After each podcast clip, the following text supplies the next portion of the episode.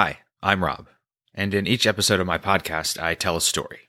Each one is about 10 minutes long and comes from my real life. Some of them are funny, some of them are sad, some of them are weird. For example, in the first episode, I tell the story about the very weird experience my friend and I had when we were driving to Mississippi. We got a flat tire and called for roadside assistance, which kickstarted a bizarre, confusing series of events. So, yeah, my podcast is about things like that. It's called Rob Tells Tales. You can listen to us anywhere you listen to podcasts or check us out at robtellstales.com. Thanks. Have a nice day.